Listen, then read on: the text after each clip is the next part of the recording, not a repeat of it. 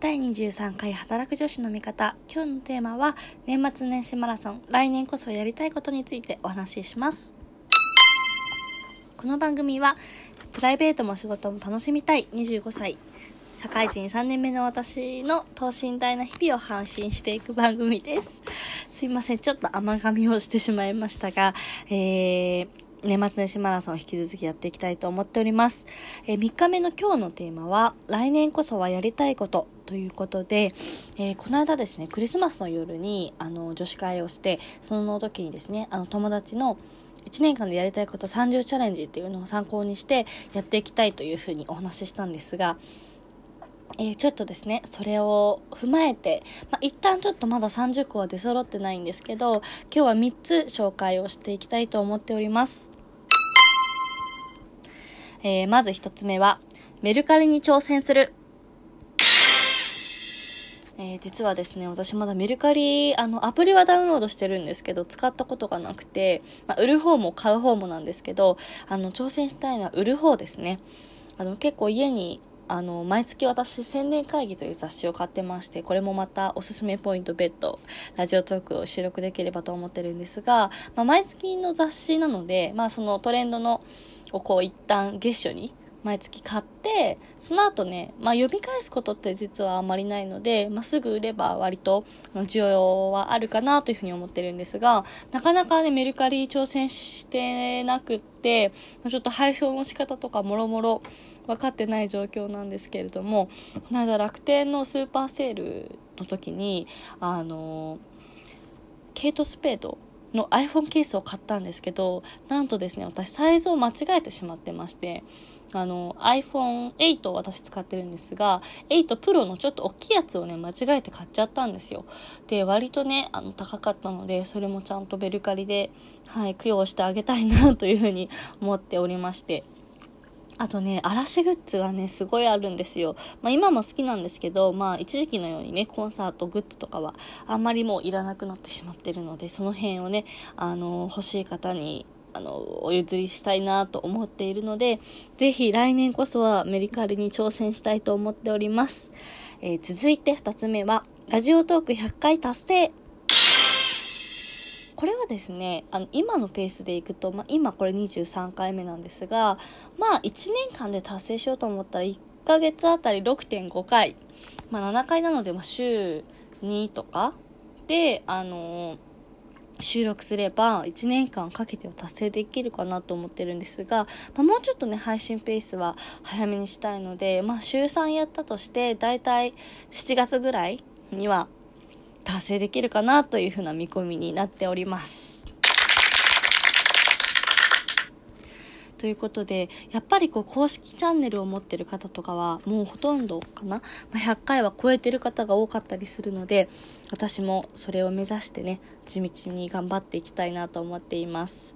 で、やっぱりこう雑談だけだとね、なかなかあの聞いていただいてる方もつまんないかなというふうに思うので、やっぱりこう何かね、自分のこう、ラジオトークのテーマというか、まあ、働く女子の見方というのはありつつ、あんまりその仕事の話とか、あの、してないなと思うので、ちょっとその辺はね、まだ探り探りなんですが、まあ、この番組をね、あの、好きだと言ってくれる方が増えるように、ちょっとそういう工夫をしていきたいなと思っております。えー、そして3つ目、引っ越し時に理想の部屋を作る。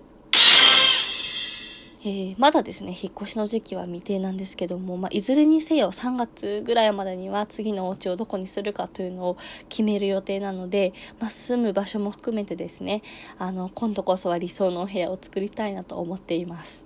というのもですね、今の私のテーマはすぐにでも引っ越せる家 という感じで、あの、正直大阪転勤になった時も急に決まったので、で、かつまずっと住むとは思ってなかったので、割とこう家具とかもね、あの、あんまりこう、こだわりというよりはすぐにちょっともう、あの、IKEA とか、あの、ニトリとかでこう取り急ぎ揃えちゃったっていうところがあったりしたので、まあ、もうちょっとね、次のお家は、あの、長く住むことも、えー、踏まえて理想のお家を作りたいなと思思っています。えー、そのね、まあじゃあ理想は何なんだっていうところなんですけど、あの、今回というか、あの、今のお家は割と家具を白に揃えて、カーテンもピンクで、まあ、ベッドもピンクで、みたいな割とこうガーリーな感じのお家にしてるんですけども、あの、まあ、それも、まあ、ピンクがね、私好きなので、それはそれで、ありなんですけどももうちょっとこうウッド調というかあのナチュラルな感じで例えばあの家具もねもうちょっとこうブラウン濃いブラウンに揃えてみたりとかはい、ちょっとそういうシックな感じのお部屋にしたいなと思ってます。あとはなんか緑ですかね。観葉植物とか結構置くといいんじゃないかなと思ってて、ね、お部屋に植物があると少し心も癒されるかなというような気がしているので、まあ、今はねちょっとずっと大阪は彼と一緒に住んでたので物も多くて大変なんですが次住む家は、まあ、一緒に住めればねもうちょっと広い部屋に引っ越したいなと思いつつ、まあ、もうちょっと一人で住むとなればあの家具はねちょっとシンプルに揃えたいなというふうに思っております。はい、ということで、えー、実は旅行はですね、箱根に行ってまいりまして、1日目はもう、あの、夕、お昼過ぎに集合したので、夕方ですかね、着いて、えっ、ー、と、茶のちもとというカフェに行ってきました。で席がですね、全部で4つしかなくて、結構、まあ、20分ぐらい、外のお庭みたいなところで待ったんですけど、まあ、あの、湯餅っていう、なんて言えばいいんですかねこう白いお餅で粉がついてて中にこう羊羹を切ったのが入ってるあの湯餅っていうのが一番多分有名なお菓子だったんですけどあと醤油の焼き団子みたいなのもその地元のあのワゴンみたいなキッチンワゴンみたいなところで売っていて待ってる間はねその2つを食べながら実際入ってからはお抹茶とわらび餅を食べてきました。すごい美味しかったです。アイコンを写真載せておきます。夜はですね、まあ普通にホテルであの夕食を食べまして、まあすごい美味しかったんですけれども、今日はですね、えっと朝午前中箱根神社に行ってきまして、初めて行ったんですけど、そう結構山道でね、あのー、台風の影響で箱根登山鉄道が今止まっちゃってるんですよ。で、なので、もう今日はレンタカーを借りて、誕生日なんですけども、彼に運転を 一日頼んでしまいましたが、はい、行って、で、芦ノ湖が近くだったので、えっ、ー、と、ベーカリー、なんだっけ、ベーカリーテーブル箱根という、あの、本当に、一望できる芦ノ湖が一望できるようなカフェに行ってチョコってそこはパンが有名だったんですが美味しいカレーパンとカフェラテを楽しみつつ午後は、えーと、ゴーラ公園の、えーと、箱根クラフトハウスというところであのー、大体30分弱ぐらいですかね吹きガラスの体験をしてきました。実はこれ今年2回目なんですけども、あの、前回ね、あの、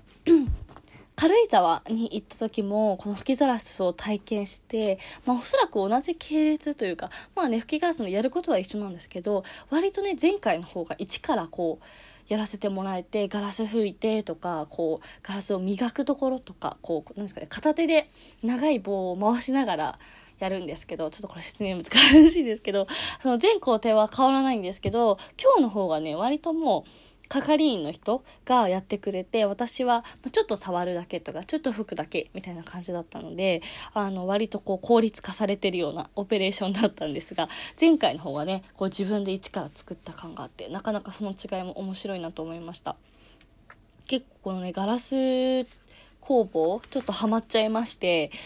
はい、なんかそのね場所場所の思い出ができるのもいいなと思って。あの今日のところはね陶芸とか粘土とかいろいろあったんですけどまあガラスがね一番こう短く時間でできたので今日はガラスを選んだんですが、えー、もう少ししたらですねあのうまくいけば大晦日ぐらいに届くということで到着を楽しみにしているところです。が、あの、普通に何も考えないで大阪の家に送っちゃったんですけど、まあ、大阪に帰るのはね、年明けの6日ぐらいになるので、はい、その頃に出来上がりが見れるのが楽しみです。はい。ということで、えー、今日は3日目でしたが、来年こそやりたいことを3つお話ししました。明日のテーマは何でしょうか？ということで今日はグランメゾン東京の最終回なのでそろそろテレビを見に行ってきたいと思います。それでは今日はこの辺で失礼します。ありがとうございました。